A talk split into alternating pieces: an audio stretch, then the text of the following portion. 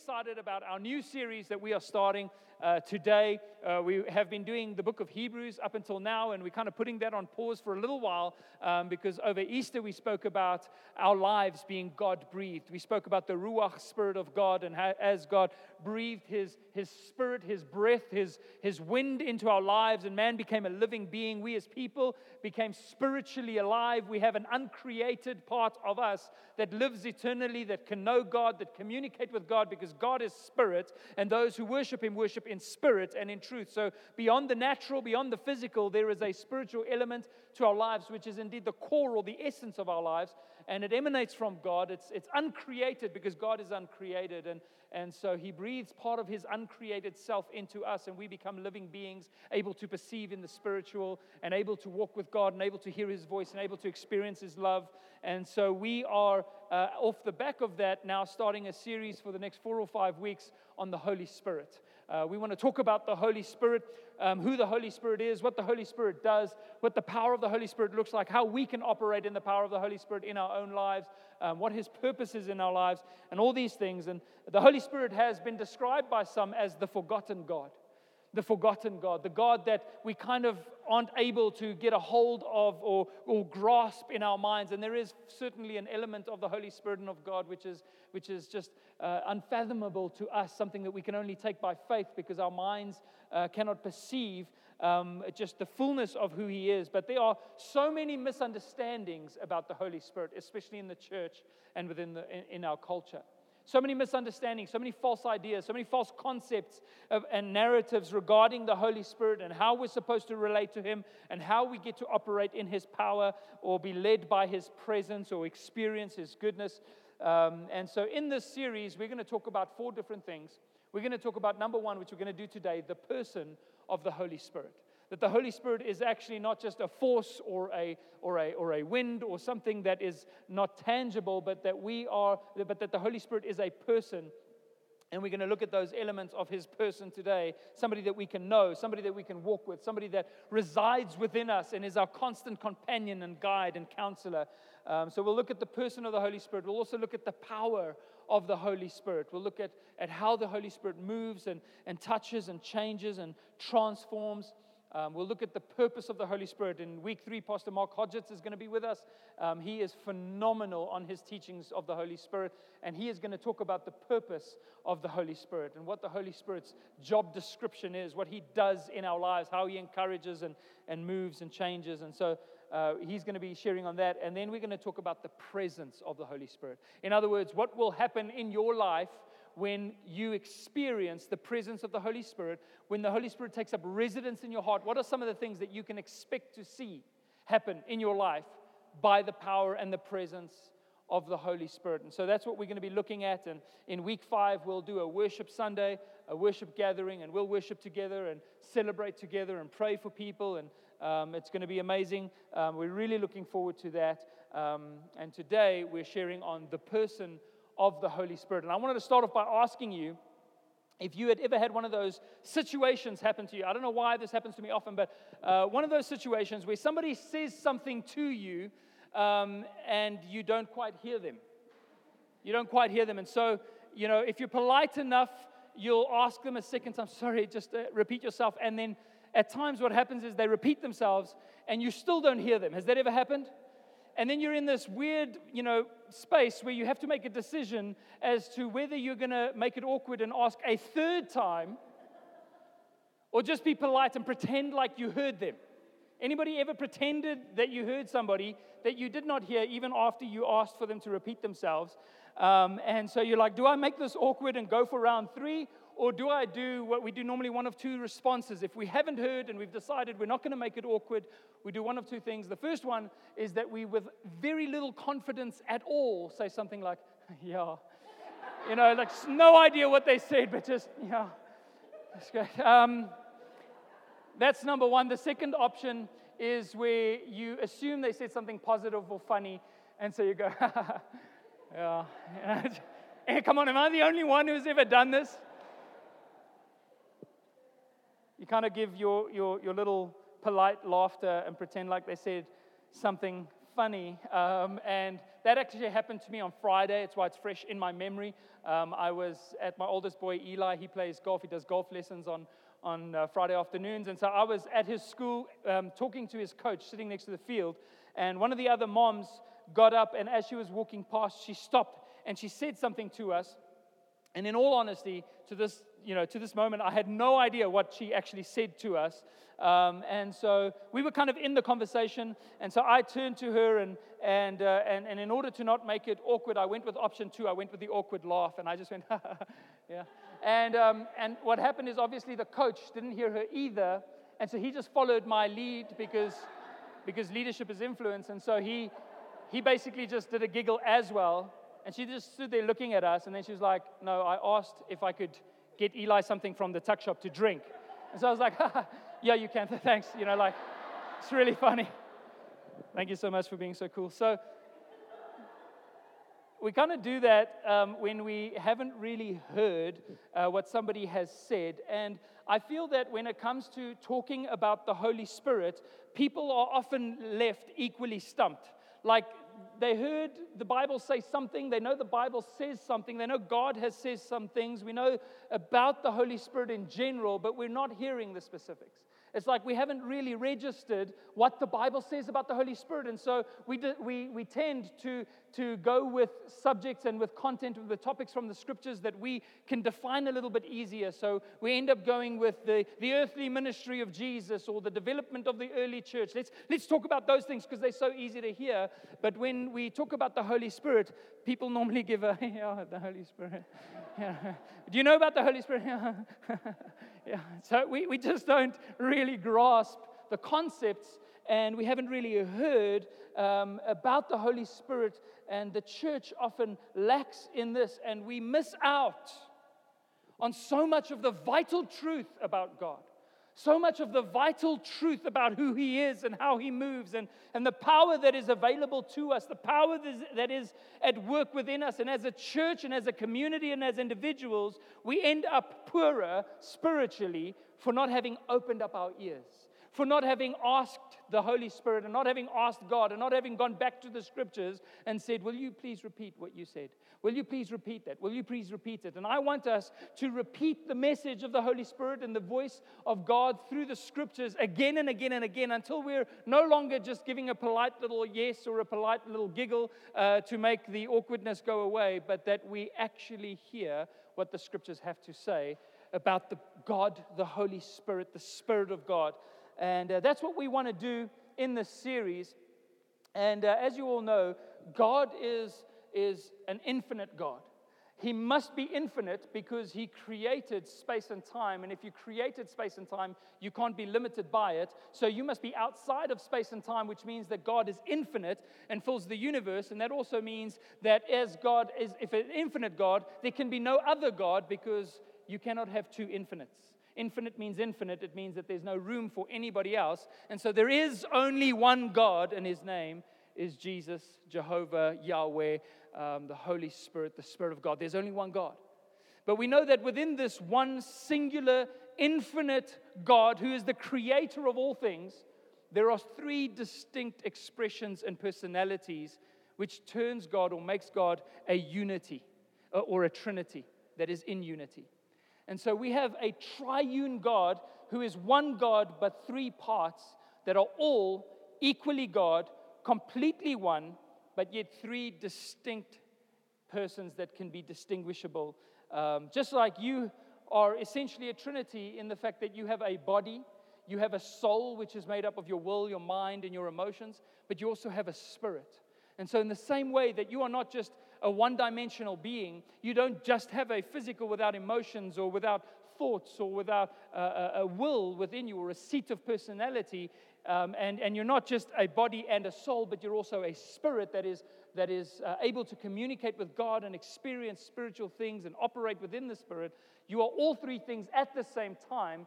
And, uh, and because we're sinful, there's sometimes a conflict between our spirit, our regenerated person, and our soul or our will. And, and that's where we are sanctified, where our souls become sanctified, so that we can become who Jesus has already made us to be, which is perfect before God. And so, and so there is within us still a journey, but God is the, is the perfect Trinity. He is in complete unity with Himself and with every part of Himself.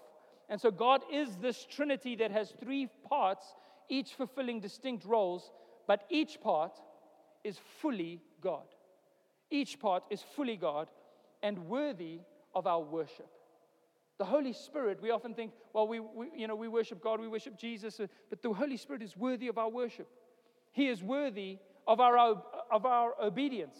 We listen to his voice because he is God. And we see this in Scripture how there's the one but three. In Isaiah 6, for example, where uh, the prophet Isaiah is in the throne room of God and he hears, he overhears God talking, and uh, God says, Whom shall I send? Which is singular. And who will go for us? Which is plural. Whom shall I send? Who will go for us? And this is God speaking to within his own Trinity, whom shall I send and who shall who will go for us? In Genesis, we see how God created mankind and it says that God said, "Let us make man in our image." And then in his image he made them male and female, he made them. So it's his, which is again singular, but you've got the, the let us make man in our image, in the image of the Trinity. And so we have God who has three parts. And when people talk about the Holy Spirit, they seem to forget about the fact that He is as much God as the Father who sits in heaven. As much as your spirit is you, so the Spirit of God is God. It's not a separate entity. Because what I've picked up in Christianity is, and within the church and within many different uh, movements, is that people have kind of, and they won't say this, this, they won't put this down in their theology or in their pneumatology or in their, their study of the, of the Spirit or of God. Uh, they won't put this down uh, theoretically, but by in practice, this is how they operate. They operate as if you have God the Father, which we all know about, and we've all had earthly fathers, and so we, we, at the very least have an idea of what a father is or is supposed to be. Uh, we have the Son Jesus, who was alive here in human history, who entered human history. And so we, we have an idea of what he might have looked like and what he did and what his earthly ministry is. So it's much easier for us to, to grasp. But then we have the Holy Spirit, and we just don't even know what to do with that. But what a lot of people do is they go, God the Father, God the Son, us as Christians, and then the Holy Spirit in practice. They put the Spirit as if the Holy Spirit of God is subject to us and our whims or our needs or our decisions or, or, or, or, is limited by us in some way. And, and, and, and the Holy Spirit ends up becoming the one who moves as we command him or is hiding away. Have, people have this idea of the Holy Spirit as being a very sensitive God. I've heard this and I'll tell some stories in a moment, but, but the Holy Spirit is, is kind of just waiting always. He's like in the corner. I imagine him here on a Sunday morning at Anchor Church, and he's hiding there in the corner. And he's like, if they sing the right songs, I'll come out. You know, if they.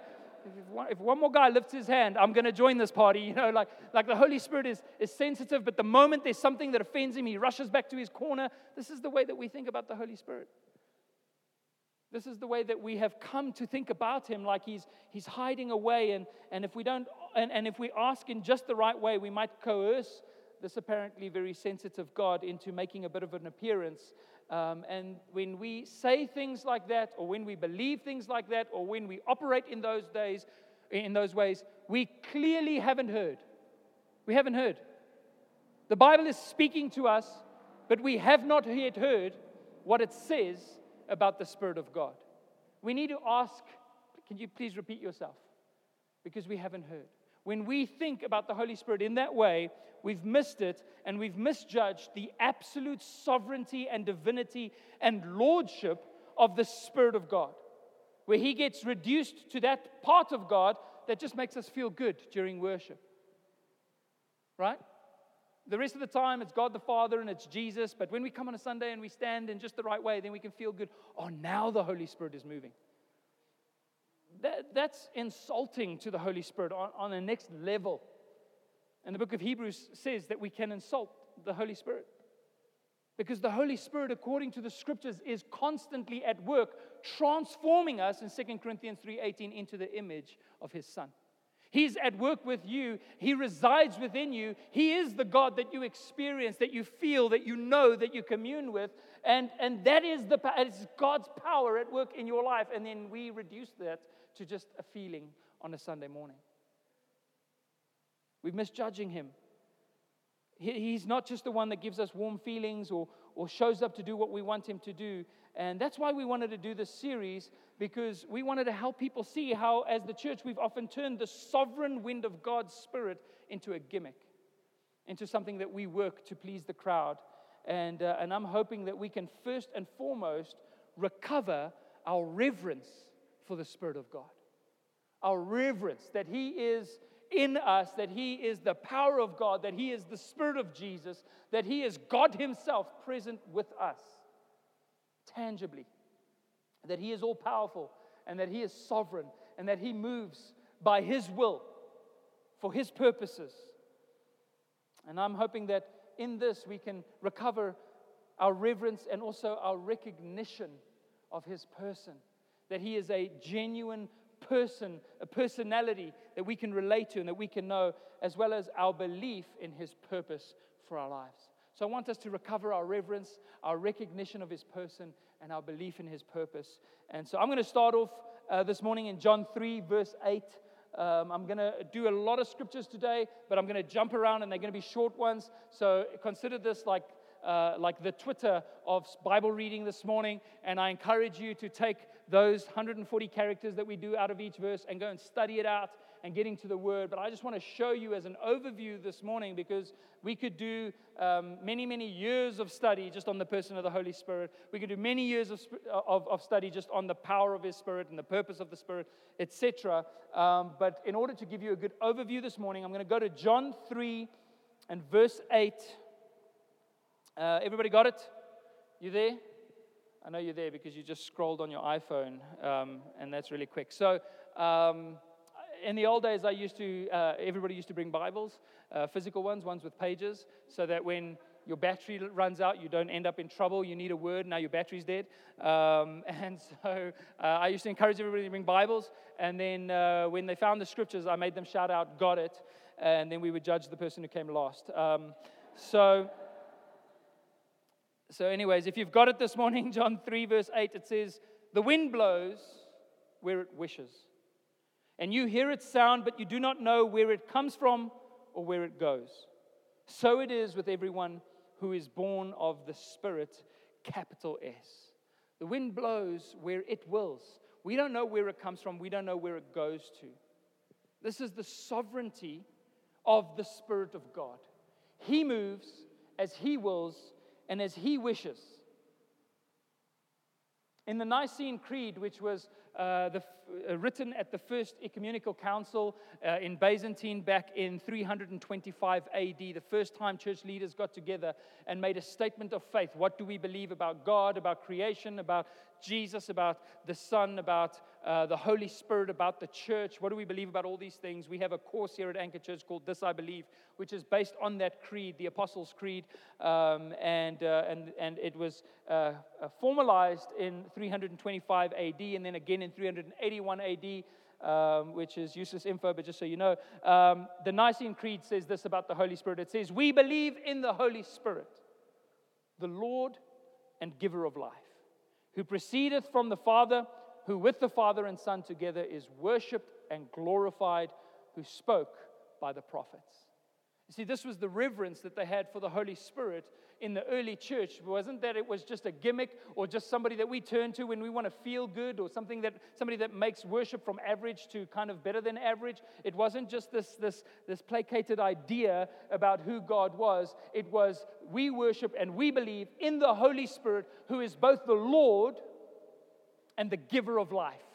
It's God Himself who breathed that breath into our lungs, that spirit into our lives that made us living beings and he is worshiped with the Father and the Son together and glorified. And it is him, it is he who spoke through the prophets. So, this is the, the reverence that they had for the person of the Holy Spirit. And so, the first thing, I'm going to just touch on three ideas today regarding the Holy Spirit and his person. Um, but the first thing that I want to talk about is the fact that he is sovereign. Number one, he is sovereign. The Holy Spirit is sovereign. He is not subject to our whims or our failures or our, or our weaknesses. The Holy Spirit does not need us in order to operate. We need Him in order to operate.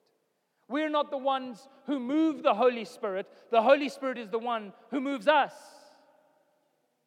And if we have a burning in our hearts, and if we have a passion for something, and if, and if we have a desire to see souls saved, and if we have an ability to go beyond the natural, to be, go beyond our normal selfish desires and accomplish something for the kingdom of God, it is not because we're good people or because we're sufficient, but it's because we are being moved by the Spirit of God.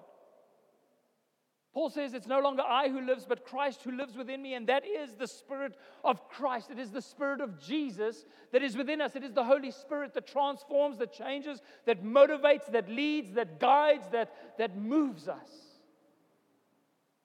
And so we don't even make an effort at Anchor to try and move ourselves as much as we believe in and put our faith in and obey the moving of the Holy Spirit as He moves us. So he is sovereign. He's the one who raised Jesus from the dead. God raised Jesus by the power of the Holy Spirit from the dead and is the sole agent in regenerating our spirits to life.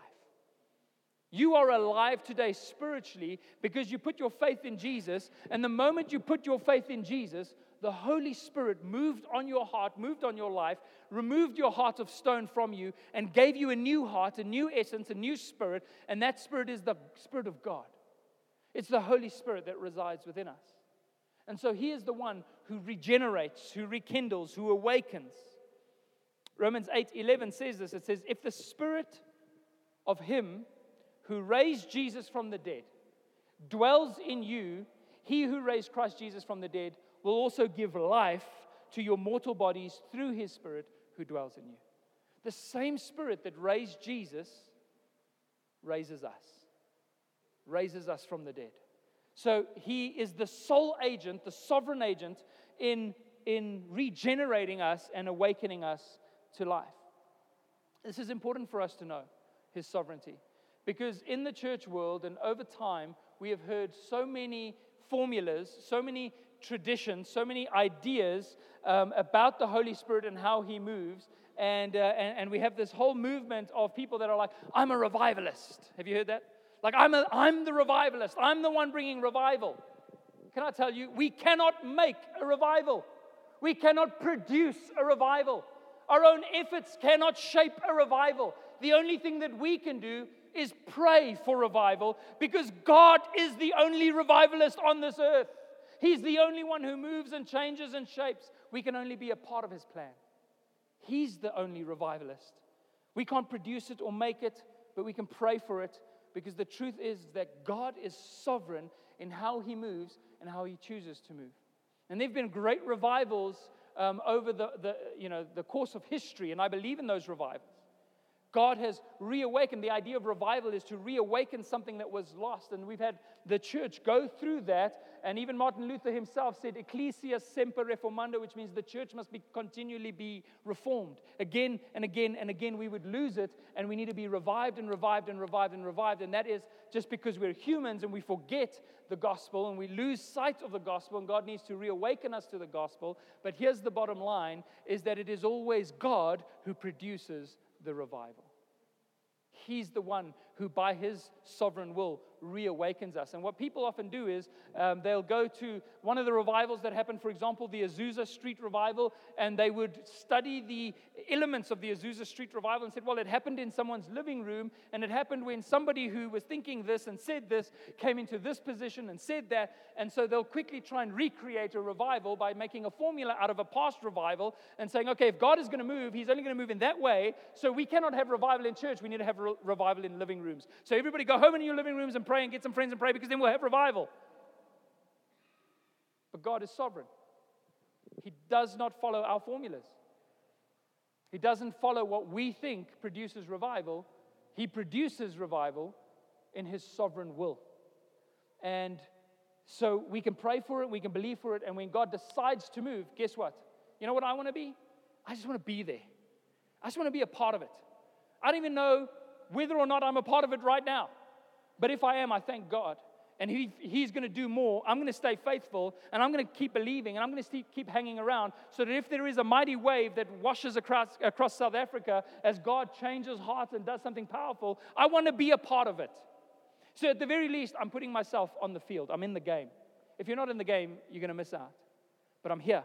I can't produce it, but I can be faithful, I can pray, and I can expect it.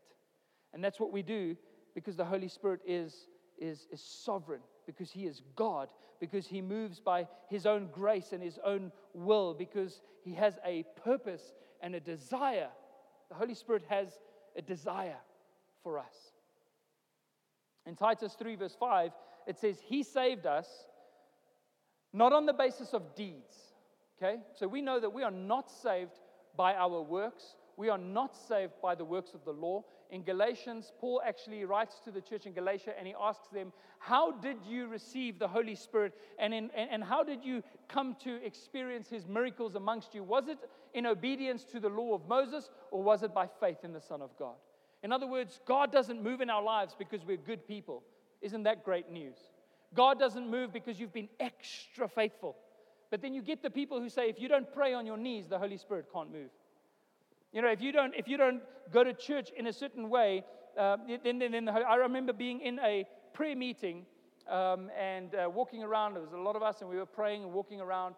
And uh, the senior pastor of the church I was a part of at that time was praying in the middle.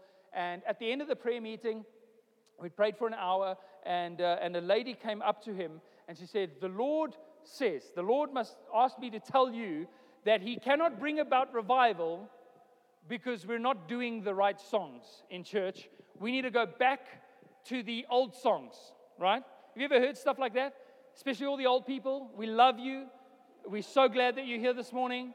But stop telling us that revival is going to come when we sing the old songs again. They say, no, the old songs is what brings the revival. No, no, no. God brings the revival, and He'll bring the revival even if we were singing Twinkle, Twinkle, Little Star. If He wants to move, He'll move. I've heard a pastor speak and say that he was sitting in the church, and this really produces fear with people. It really makes the people think that the Holy Spirit can't move in their lives. He, he said he was sitting in church, and, uh, and as he was sitting down, he was praying, and he was sitting like this, and, and, and he prayed, and, and he saw a vision of the Holy Spirit coming to him, but the Holy Spirit was in the form of a little child. And the Holy Spirit uh, put his, uh, his or her hand on his leg, and, uh, and at that moment, uh, he kind of looked, and as he looked, the Holy Spirit scurried away and was kind of like afraid. And he realized that something in him had offended the Holy Spirit or grieved the Holy Spirit. And so, you know, the Holy Spirit rushed off. And, and like Pastor Mark says, the Greek for that is rub-ish, okay? Like it's absolute rubbish. The Holy Spirit doesn't move because our songs are great or because our, you know, we have nothing in us that offends him, right? He saved us not on the basis of deeds, which we have done in righteousness, but according to his mercy. He moves by mercy. He moves by grace. He moves by his own intent of his heart, by the washing of regeneration and renewing of, by the Holy Spirit, whom he poured out upon us richly through Jesus. You see, the, the Holy Spirit has a, a desire for us. He has an excitement about us. He, he loves us. He cares about us. It's God Himself. It's God's will. It's God's heart. It's God's passion. And so when God gave us the Holy Spirit, He didn't go, hey, okay, so here's just a little bit of my spirit. That's like somebody saying, I love you, but here's a little bit of my heart. I'm not going to give you my full heart. I'm just not going to give you everything. I'm just going to say, here's a little bit. Um, what, what the Bible says is that God poured out his heart, poured out his spirit, the spirit of God on us richly. Richly. He has been given and provided for us so that we can be regenerated, renewed, and walk in the fullness of what God has uh, called us to. And so there is a desire within the Holy Spirit to work in us and to, and to produce something. And that's the second thing I'd like to show you about the Holy Spirit today. Number two, uh, so, so um, number one, he is sovereign. Number two, he has a will, a mind, and emotions. He's a person. There's a law in science, um, one of Newton's laws, I think it's the second law of science, that says that, that the effect can never be greater than the cause, uh, which is connected to causality, or, um, and, and, which, and, the, and the idea of the prime mover etc. And the idea here is, is that when something is created, the created thing cannot be greater than the effect of that. And so uh, when we look as people who say that we just come from evolution, that we just simply come from nature, we're just products of nature, um, what that doesn't explain then is why do we have needs and desires that are greater than nature? C.S. Lewis said if man had no meaning and no purpose, then we should never have found that out. We should never have found out that we don't have meaning. But the fact is, is that we are obsessed with meaning. We're obsessed with purpose. We're obsessed with morality. We're obsessed with spiritual ideas. Even the people that don't know about God want to know if, is there something more? Is there a God? They don't know whether there is, but they cannot completely rule it out. Why? Because we are spiritual, we are moral, we are loving, we, are, uh, we have a sense of purpose because the God who created us is more loving, more moral, more, uh, more purposeful, and, uh, and all of those things, more spiritual and personal. So if you have a personality here today, which I think most of you have, um, I can't always tell by your faces, but if you have a personality, that was just a joke. Um, if you have a person, I'm on, I'm on roll. Um, if you have a personality here today, it's because you were created by a God who has personality. He is a person. If you have a mind, it's because he has a mind. If you have a will, it's because he has a will. If you have emotions within you, it's because He created you in His likeness. And we've already seen how the Nicene Creed confirms that He is the giver of life, He's the creator. The Holy Spirit created us, and so in the same form, He has a will, a mind, and emotions. Genesis 1, verse 2, I love the scripture. The earth was without form and void. This is talking about creation. And darkness was over the face of the deep. And the Spirit of God was hovering over the face of the waters. He's about to create the entire universe and, and, and put all of the earth um, in, into its form and, and, and cause the earth, the, the earth to be formed and the, the oceans to be separated and dry land to appear and animals to, to be formed, etc. Um, and, uh, and so it says that, that the Holy Spirit, the Spirit of God, was hovering. Now, I want to just focus in on that hovering, that, that word there, which in the Hebrew is the word rachaf. Rachaf. The Holy Spirit was, was hovering, rachaf, which really means to pulse or to brood or to flutter. Um, uh, you know, uh, it's this idea of movement, but a pulsing, brooding type of movement. And this is the idea, this, this Holy Spirit that's, that's pulsing. And this word, rachaf, is only found in two other places in Scripture. In one place, it's found in Jeremiah, where it talks about how God will protect and take care of Israel, right? And the other place we see in Deuteronomy 32, verse 11, and this is the one I want to focus in on because this is a very clear image that's produced through the word rachaf. Is uh, it says this in Deuteronomy 32, 11? It says, like an eagle that stirs up its nest, that flutters, rachaf, that flutters over its young spreading out its wings, catching them, bearing them on its pinions. I, I looked up the word pinions. I, like, I understand the Hebrew word, but what the heck is that word? Um, it like means his feathers, including the outer flying feathers, just in case you wanted to know. Okay, so so the Holy Spirit, like an eagle that stirs up its nest, flutters over its young, it rachafs over its young, and this is actually um, in the Hebrew context and world was a very common word within the idea of the incubation of birds. This idea of the incubation of birds and how birds get incubated and, and taken care of and how they grow within the nest. And so some translations have actually, uh, uh, and some commentaries have actually taken it from hovered to fluttered lovingly. Because just like God and Israel, and, and just like the eagle with its nest, and in fact, I've got a photo there of what it looks like.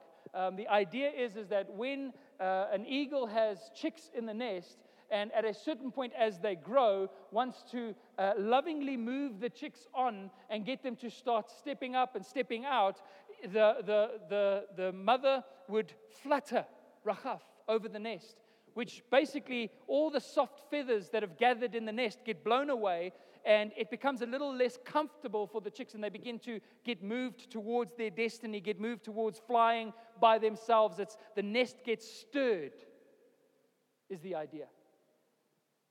And this is what the Holy Spirit was doing. Because there was a potential, there was a dream, there was a, there was a heart, there was inspiration. The people of God are going to be born. The people that God will love and lead and work through and, and show himself to are about to be born. So, like a mother hen or a mother eagle, that's uh, hens don't do this, but mother eagle. We're having so much fun today. Okay, so like a mother eagle flutters over the nest. Kelly, get it together. Okay, it's like a mother eagle flutters over the nest. The Holy Spirit was fluttering over the, over the face of the waters of the deep. And um, that's awesome. And so,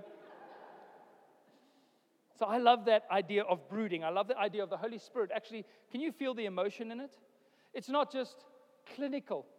Because how many of us, when we think of creation, we think of this very stern, very clinical, very analytical God who just kind of puts things in order and just makes it happen like a mathematician that's just very calculated.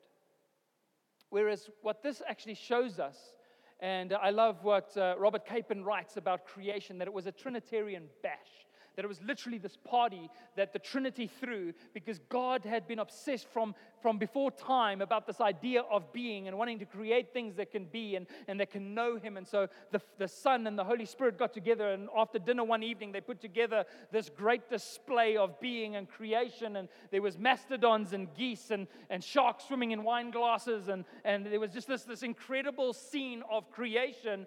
And, uh, and he goes on to say that we all know that God is not three old men telling jokes and throwing olives at each other, but people are not, unfortunately, not as convinced that, that creation was the result of a Trinitarian bash. God, this was an exciting moment. It was in his heart, it was his passion coming alive, you and I being alive. And so when I uh, take my boys, I love on a, on a Saturday afternoon, although now it seems to be almost every day, my boys always want to go into the yard and play cricket with me. Um, I've got a six year old and two four year olds. And so um, the, the gate that leads outside is usually locked. And so when they have the bat and the ball and, and everything that they need, I, I, kind of see this brooding, this fluttering, this, you know, this anticipation. They're like, open the gate, open the gate, open the gate. And I can't get the gate open quick enough for them to slip through and, and get outside. There's, there's this excitement, and we see this, this emotion in the Holy Spirit that, that there's a lovingness, there's, a, there's, a, there's a, a purpose in his heart and an intention an intentionality for each of us and for creation. And we see this as part of the Holy Spirit. How many of you have, have depersonalized um, the Holy Spirit? Removed him of his personality, of it, and he's just kind of a force, just a power that moves or that does. But actually, he has an emotion, he has a heart, he has a, a feeling about you, a will regarding your life. And so the Holy Spirit is not scared, um, he hovers. He's not hiding in the corner. He's, he hovers, he flutters, he, he broods. Ephesians 4:30 um, says, "Do not grieve the Holy Spirit." Do not grieve the Holy Spirit. As much as the Holy Spirit can be excited and can be uh, intentional, he can also be grieved. So do not grieve the Holy Spirit, which is an emotion of God, by whom you were sealed for the day of redemption. Now, this scripture is another one that um, I've told people, or I've had people tell me that I grieve the Holy Spirit. And, and uh, if you've been in ministry any amount of time, somebody's probably at some point told you that you're grieving the Holy Spirit. And it can actually be used as a little bit of a tool of manipulation and fear to think, oh, how am I, how am I grieving the Holy Spirit? Did I not sing the song right? Was my heart not right? Was my mind not right? Was my hair not right? I mean, what did I do to make the Holy Spirit? Because again, we see him as the sensitive God that's just going to be offended by anything that we do. But just so that you know, and this is for free, this is kind of a little uh, side tip that the next verses says, Let all bitterness and wrath and anger and clamor and slander be put away from you, along with all malice. Be kind to one another, tenderhearted, forgiving one another, as God in Christ forgave you. In the verses preceding it also talk about primarily how we treat each other.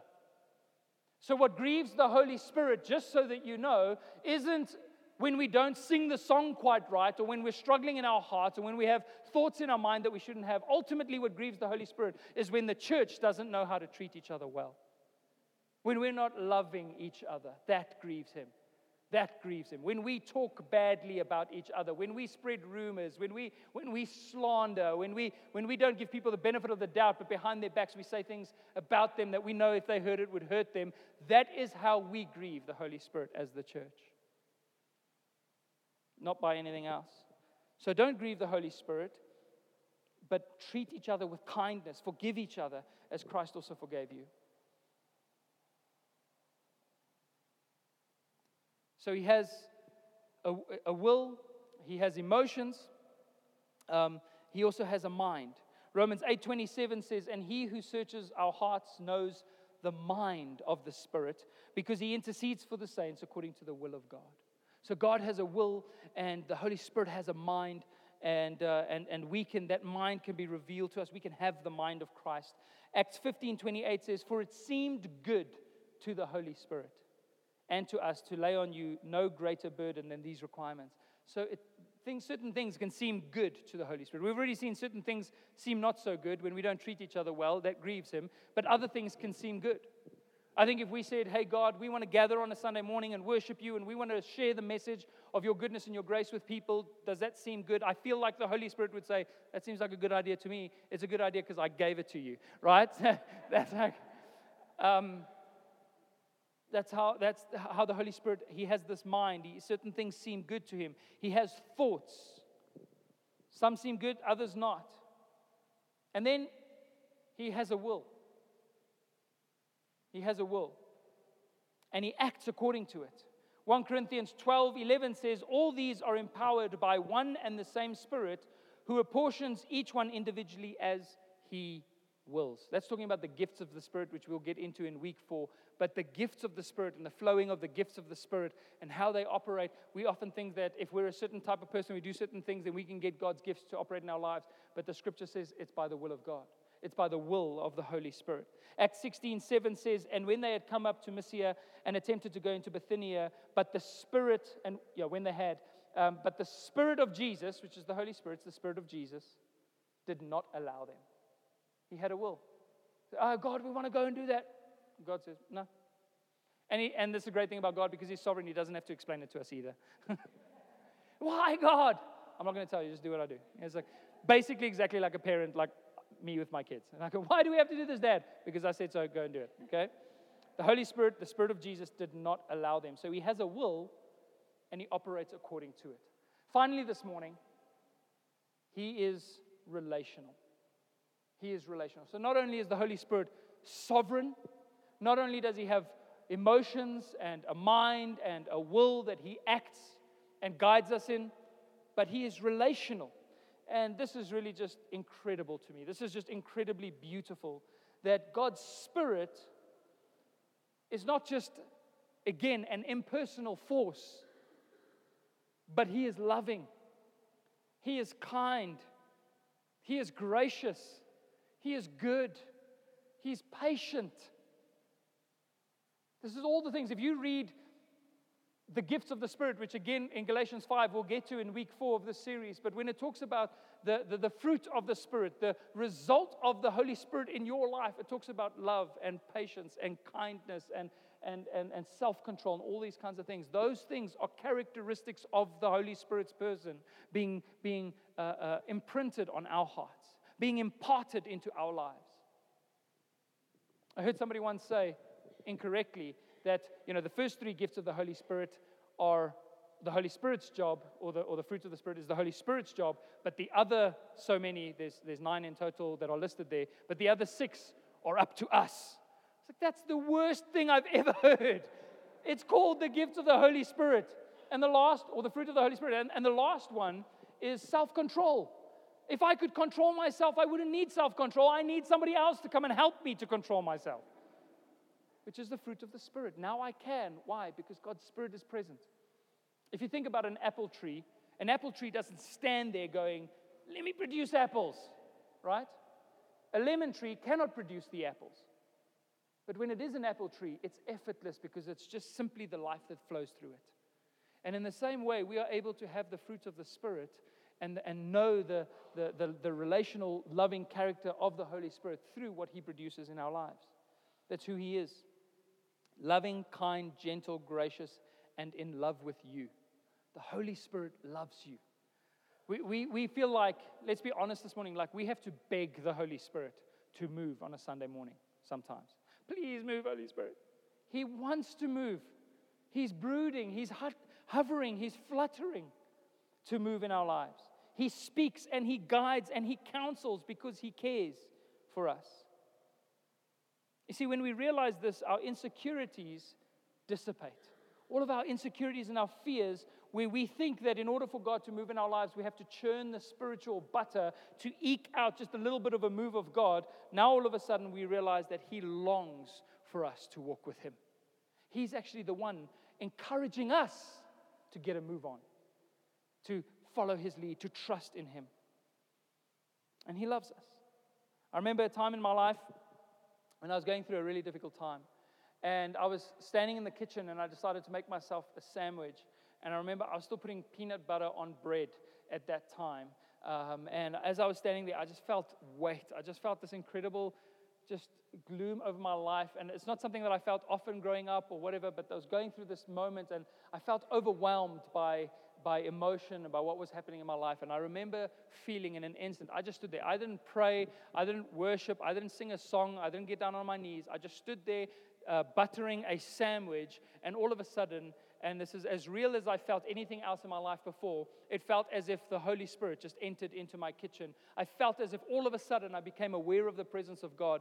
And as real as any physical touch I've ever received, it felt as if the Holy Spirit put his arms around me. And in that instant, I just began to cry. I just burst out crying and I stood there. There was literally tears dropping on my sandwich. I had a peanut butter and tear sandwich um, afterwards. And, and I literally stood there and I experienced the comfort of the Holy Spirit because the Holy Spirit is a comforter. Why would you comfort? Because you care. And he came, and I, and I remember feeling as if something lifted off of me in that moment. Now, it doesn't always happen that way, it doesn't always work that way, but in that instant, the Holy Spirit touched me. I experienced the love and the care of God, and the weight that I had been feeling was lifted. There was literally an instant joy that came over me an instant hope and a, and a faith within me that rose up as I felt like the Holy Spirit put his arms around me, um, a joy and a strength that filled my heart. And that's what the Holy Spirit does. Romans 5, verse 5 says, God's love has been poured out into our hearts, has been poured into our hearts through the Holy Spirit who has been given to us. If you want to experience or know God's love, you're not going to be able to know it without the Holy Spirit. God's Spirit will literally take the love of God and pour it into your heart. Just, I love, it doesn't sound like it's, it's done clinically, does it? It doesn't sound like here's one cubit of love for you and one cubit of love for you. And no, no, no, you just get half a cubit, my friend.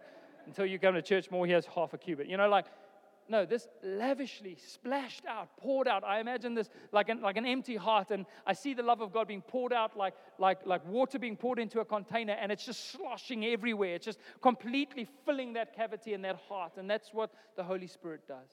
He pours the love of God into our hearts. When we encounter God's presence here on earth, we're encountering the Holy Spirit. When you stand in worship and you feel God speak to you, or you experience His love while you're driving in traffic, or while you're praying, or whatever it might be. It's the Holy Spirit that you're experiencing. So, because the Holy Spirit is relational, He's not just a person, but He's a person that wants to know you. The good news is today is that you can get to know Him. You can develop intimacy with the Holy Spirit. You can, you can hear His voice. You're a spirit that's been regenerated by the Spirit of God, and therefore you can hear Him. And He speaks, and you don't always hear Him through the physical ears. If you have, that's pretty cool, but, but you don't always you hear him speak in your spirit, in your heart, at a deeper place than just the physical, just the five senses.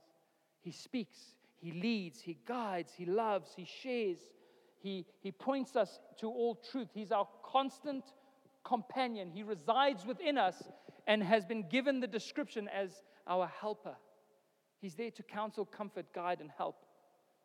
He does some other things as well, which we'll cover in week three. But John 14, 16, Jesus says, And I will pray the Father, and he will give you another helper, capital H, that he may abide with you forever. The Spirit of truth, whom the world cannot receive because it neither sees him nor knows him, but you know him, for he dwells with you and will be in you.